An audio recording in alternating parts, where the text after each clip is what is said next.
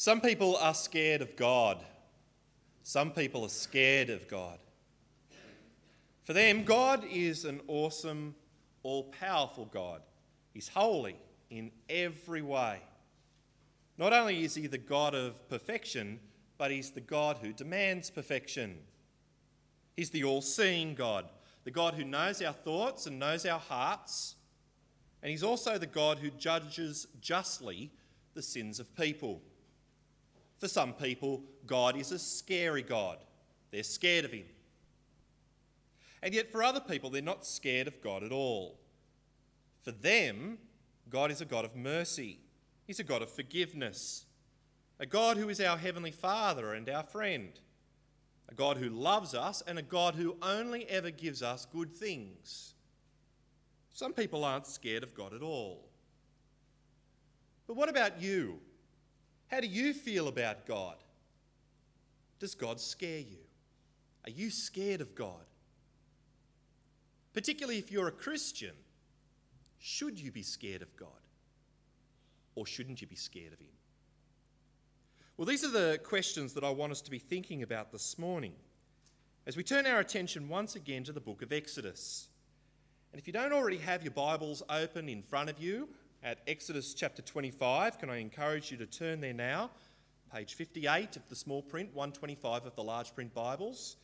Exodus chapter 25.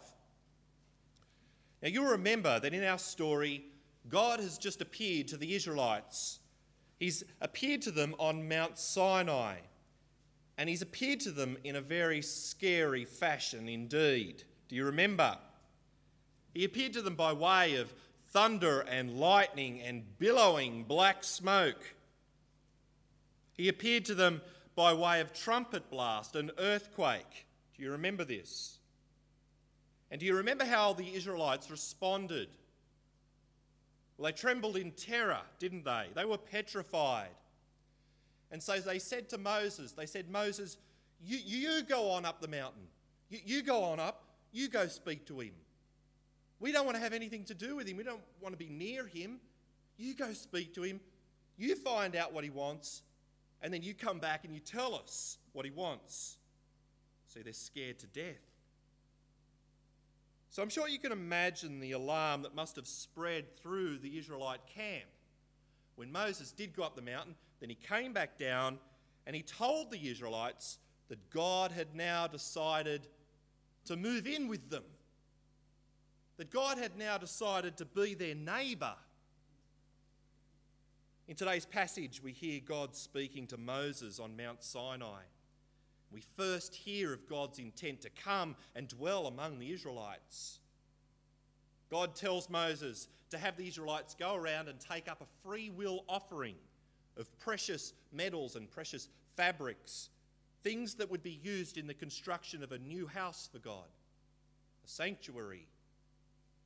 The word that God uses in this passage is the word tabernacle, which simply means tent. The Israelites are to build a tent a tabernacle for God. But they're to build it exactly according to the instructions that God will give them. Read with me Exodus chapter 25 from verse 1. 25 1. The Lord said to Moses, Tell the Israelites to bring me an offering. You are to receive the offering for me from each man whose heart prompts him to give. These are the offerings you are to receive from them gold, silver, and bronze, blue, purple, and scarlet yarn, and fine linen, goat hair, ram skins dyed red, and hides of sea cows, acacia wood, olive oil for the light, spices for the anointing oil and for the fragrant incense, and onyx stones and other gems to be mounted on the ephod and breastpiece. Then have them make a sanctuary for me and I will dwell among them. Make this tabernacle and all its furnishings exactly like the pattern I will show you. And then, then God goes on to give Moses this, this pattern or, or the plans for how the tabernacle and its furniture are to be constructed. Now, at this point, let me make a little confession to you. A little confession. When I first saw that I was preaching this particular passage today, my first response was furniture. I've got to preach on furniture. Jeff gets the Passover, he gets the parting of the Red Sea, he gets the Ten Commandments. I get furniture. I hate furniture. My idea of torture is a day trapped in an IKEA store, which happened to me not so long ago. Fact is, I didn't want to preach on furniture, but can I say, can I say, I reckon that's simply because I did not understand the true significance of what's going on here in this passage. See, in the book of Exodus, the tabernacle and its furniture, they are really, really important. In fact, from this point until the end of the book, the tabernacle and its furniture, they're going to feature prominently. So I hope that by the end of today's sermon, you too will come to see why they're so important. So let's have a look now at some of the tabernacle furnishings. First of all, the ark. The ark. God tells Moses to put an ark in the tabernacle. Here's an artist's illustration of what the ark might have looked like. The ark was essentially a box, a chest, about 110 centimetres by 70 centimetres by 70 centimetres. And it was to be covered in pure gold, both inside and out. Inside the ark, Moses was to put the Ten Commandments. On top of the ark, he was to put a lid made out of pure gold. The lid was called the atonement cover, the atonement cover. And it had two cherubim on top, angel like creatures. Read with me chapter 25 from verse 10. 25 10. Have them make a chest of acacia wood, two and a half cubits long, a cubit and a half wide, and a cubit and a half high. Overlay it with pure gold, both inside and out and make a gold moulding around it. Now jump down to verse 16. Then put in the ark the testimony, the Ten Commandments, which I will give you. Make an atonement cover of pure gold, two and a half cubits long and a cubit and a half wide, and make two cherubim out of hammered gold at the ends of the cover. You see, this ark, this ark that is to be built, it is dripping with symbolism. It is the place where God's law and God's mercy come together. There inside the ark is the law, the Ten Commandments. There on top of it is the atonement cover. See, what we've got here is the law, God's demand for obedience, together with his willingness to forgive, coming together. And so the Israelites, they've now got to build this ark, and they've got to build it exactly according to the instructions that God's given them. Then there was the table. The table that the Israelites were to build and put into the tabernacle. Here's an artist's illustration of what the table might have looked like. The table was 90 centimetres by 50 centimetres by 70 centimetres high. And it too was to be made out of wood and then covered with pure gold. And on the table, the Israelites were to place 12 loaves of bread. It was known as the bread of the presence and it was to be eaten by the priests and replaced every single Sabbath. So you see, it was important that this bread be constantly on this table. Read with me chapter 25, verse 30. 25, 30. Put the bread of the presence on this table to be before me at all times. Again, the table dripping with symbolism. The 12 loaves of bread symbolizing, well, of course, the 12 tribes of Israel. And this bread, it was to be constantly there, present on this table. I reckon it's a picture of the way that God would constantly provide bread for the 12 tribes of Israel, that He would constantly provide for His people. Next, the Israelites were to construct a lampstand, a lampstand that they were to put into the tabernacle. Here's an artist's impression of the lampstand. So it too was to be built of pure gold. It was to have a base and a central shaft, and then from the central shaft there were to be these six branches, making a total of seven lamps. The lampstand, it was to be decorated with gold cups shaped like almond flowers. The lamp, it was to be put inside the tabernacle just outside of the most inner sanctum, just outside the most holy place. And there it was to give constant light to this space. Read with me from chapter 25, verse 37. 25, 37. Then make its seven lamps and set them up on it so that you light the space in front of it. Its wick trimmers and trays are to be of pure gold. A talent of pure gold is to be used for the lampstand and all these accessories. See that you make them according to the pattern shown you on the mountain. So there again, you see God stressing that all these items need to be made exactly as He says. And again, like the other furniture, the lampstand, dripping with symbolism, had seven lamps. Seven. Why seven? Seven being the number uh, symbolizing divine perfection. And the light of the lamp, of course, shone right there in that space, just outside the most holy place, symbolizing that the way now, the way into God's presence had now been illuminated. And then, and then God gives Moses instructions for the construction of, well, the tabernacle itself. Here's an artist's impression of the tabernacle. As I've already said, the tabernacle is essentially a tent. It was 13.5 metres long, 4.5 metres wide, and 4.5 metres high. And as you can see, it had two rooms inside it. There was the most holy place there on the right. It was also called the Holy of Holies.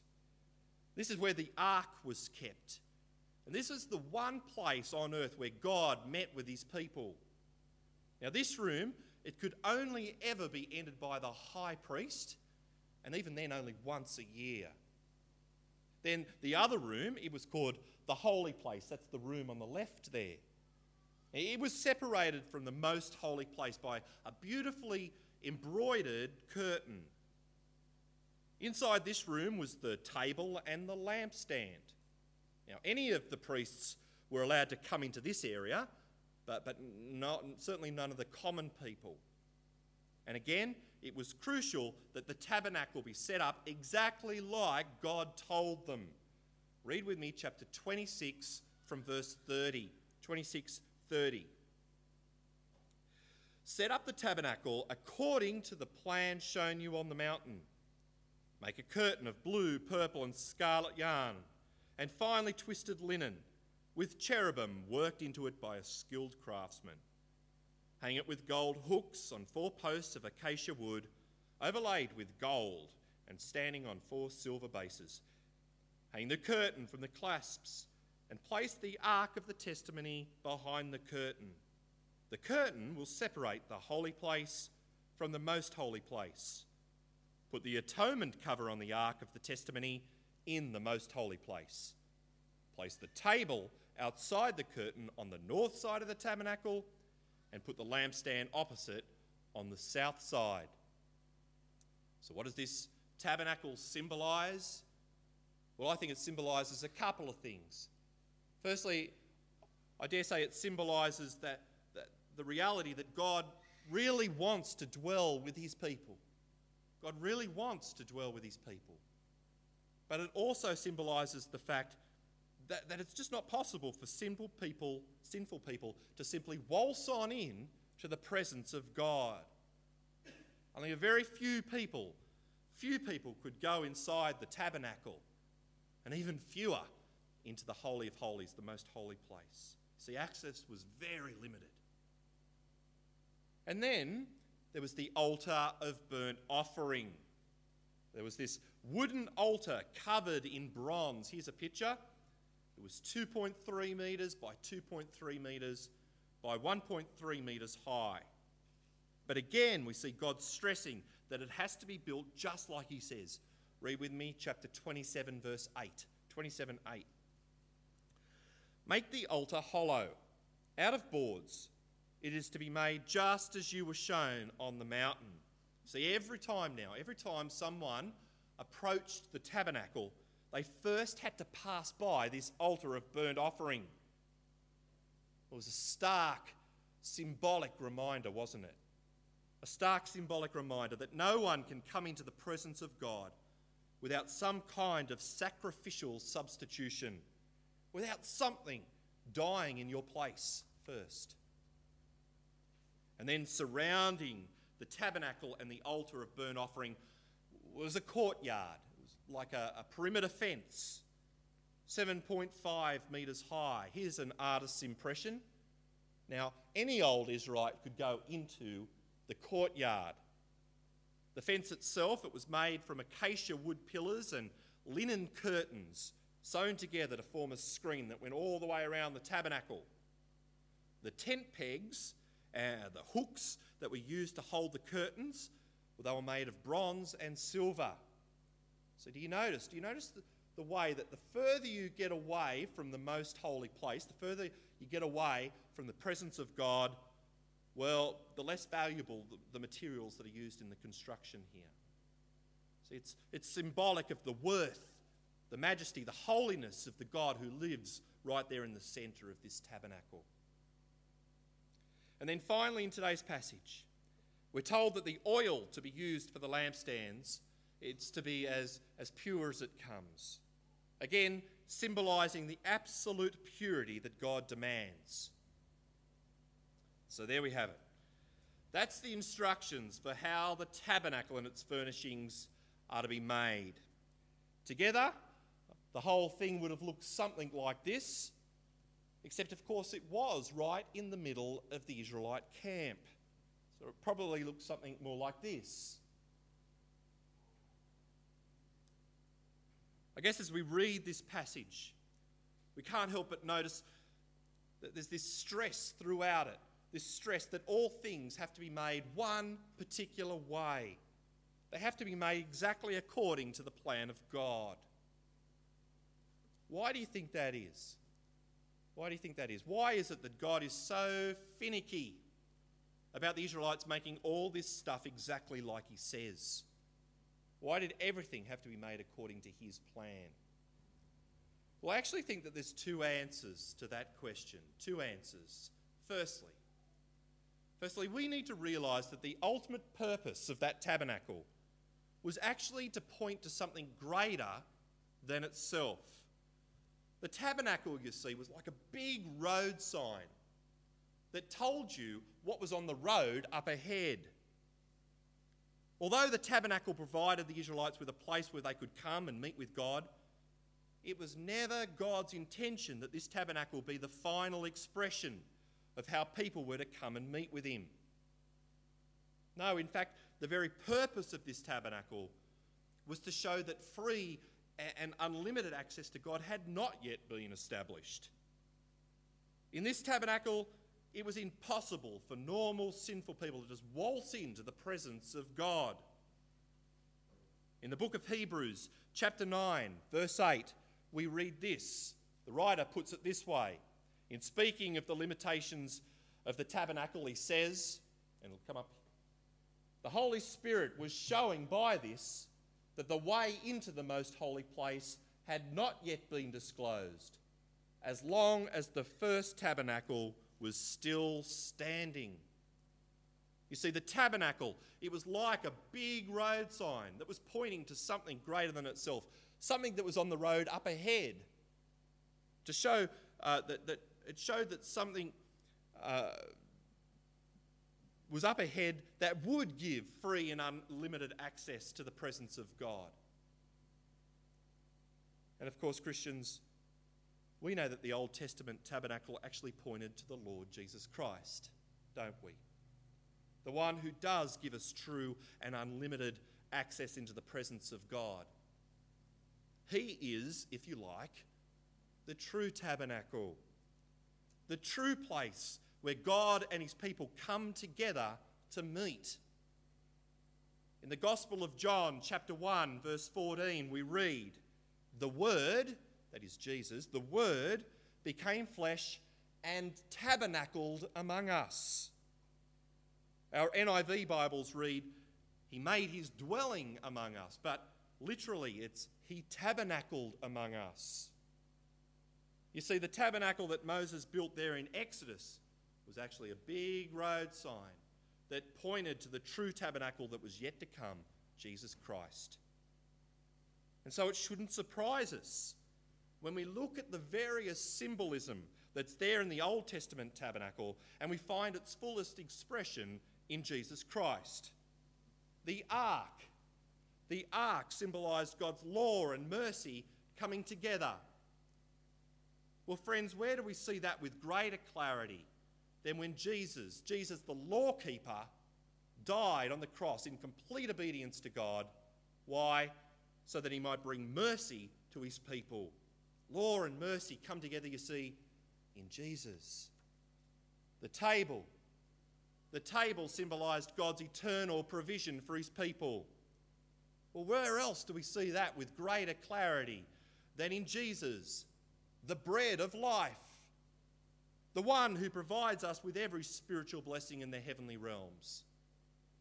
The lampstand. The lampstand illuminated the way into the presence of God. Well, where does that find greater reality than in Jesus Christ, the light of the world? The altar of burnt offering symbolised the need for sacrificial substitution before entering the presence of God.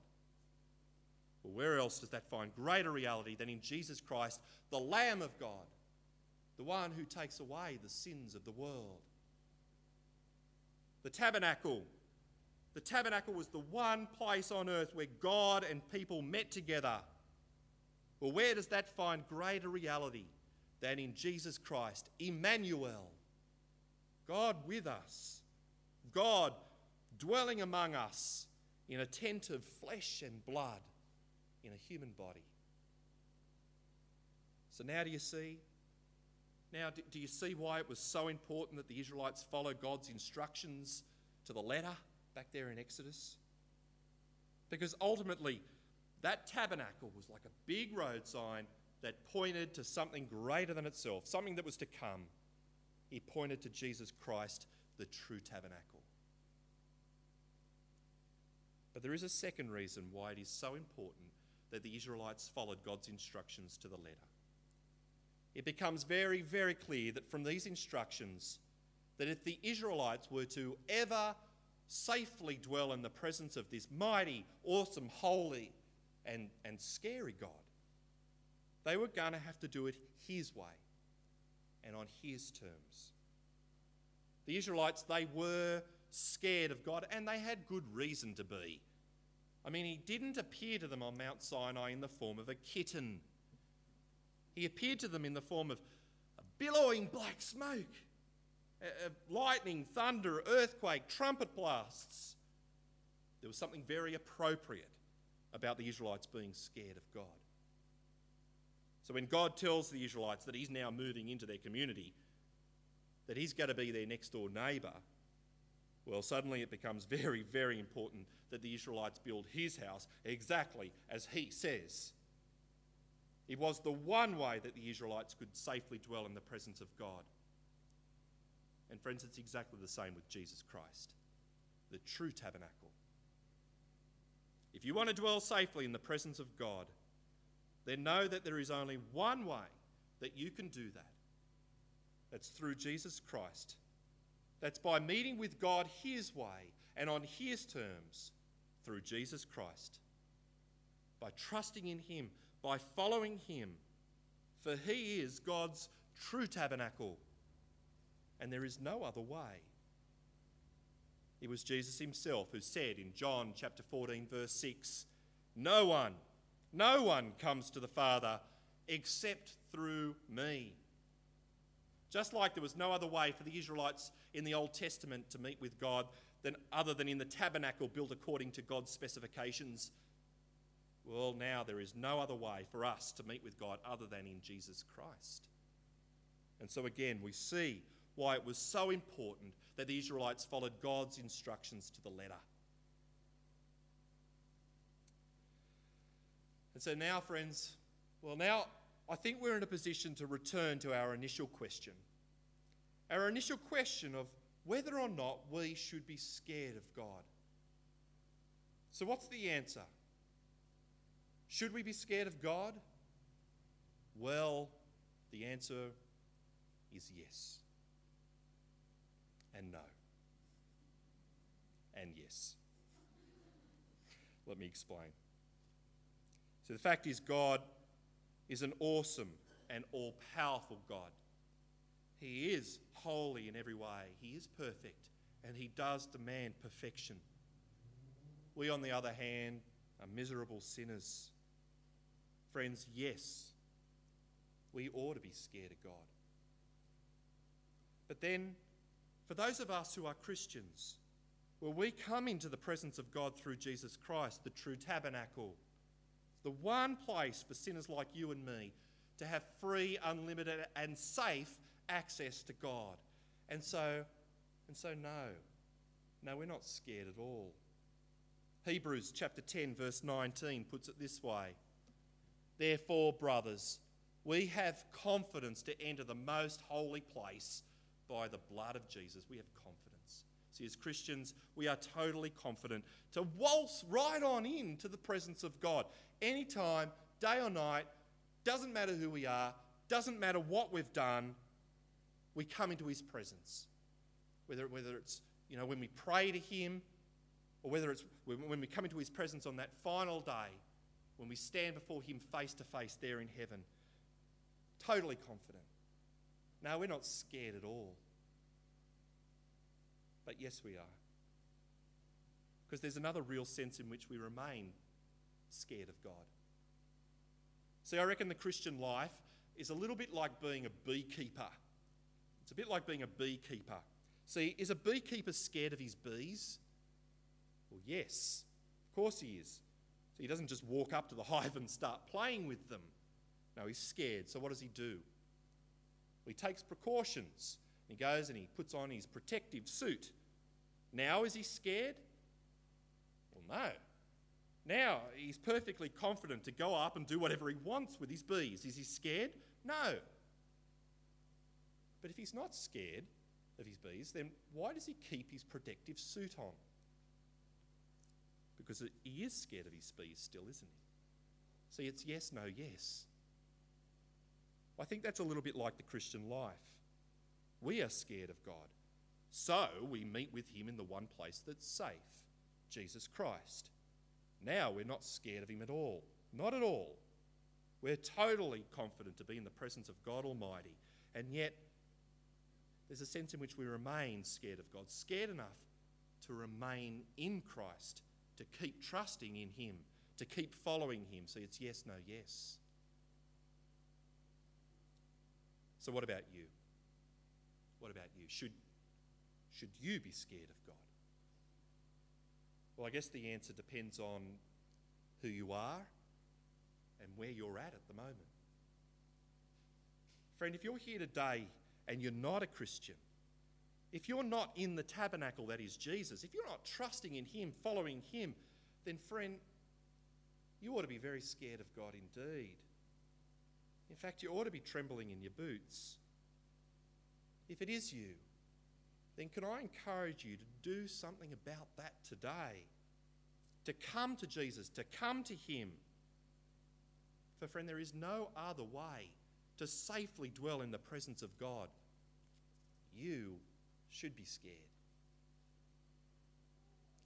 However, if you're here today and you are a Christian, if you are in the tabernacle, that is Jesus, if you're trusting in Him and you're following Him, and yet you're scared of God, not sure if you're acceptable to Him, really struggling to have assurance of salvation, not sure if His wrath still remains on you, then, friend, can I say to you, you have nothing to fear. You have nothing to fear. You have full, free, unlimited, and safe access into the presence of God Almighty now and forevermore. He's your Heavenly Father. And in Christ, you can be completely confident. Friend, you should not be scared. But finally, if you're here today and you are a Christian, if you are in the tabernacle that is Jesus, but you have become so complacent about being there that you're no longer scared of God. If perhaps, I don't know, you're, you're considering chucking it all in, following Jesus no more. I don't know, may, maybe you've been toy, toying with the idea of, of leaving your spouse to go and have that affair. Maybe, I don't know, you've been you've decided living for your work is more important than living for Jesus. Maybe you've been tossing up living a, a gay or lesbian lifestyle. Perhaps, perhaps you've been flirting with that non Christian. Perhaps, perhaps you've decided that the joys of alcohol outweigh the joys of obedience. If that is you, then my Christian brother, my Christian sister, can I say to you, be very scared indeed. Be terrified. Quake in your boots. And then allow that fear to cause you to remain in Jesus, to turn your back on those other things and to keep following Him.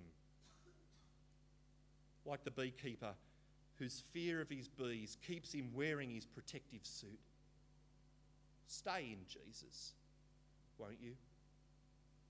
And stay safe. Well, let's pray. Father God, we acknowledge now that you are an awesome, all powerful, and holy God. That as sinners we ought to be scared of you. And yet, Father, in your great mercy, you have provided us with a way to safely meet with you. We thank you for Jesus. We thank you that in the tabernacle of Moses, you pointed us to him and showed us that in Jesus we have full, free, and unlimited access to you. Father, thank you that in Christ we have no need to be scared of you. And yet, Father, we pray that we would never become so complacent of that fact that we stop fearing you. Help us all to stay in Christ and enjoy that confidence that comes from living in Him. For it's in His name we pray. Amen.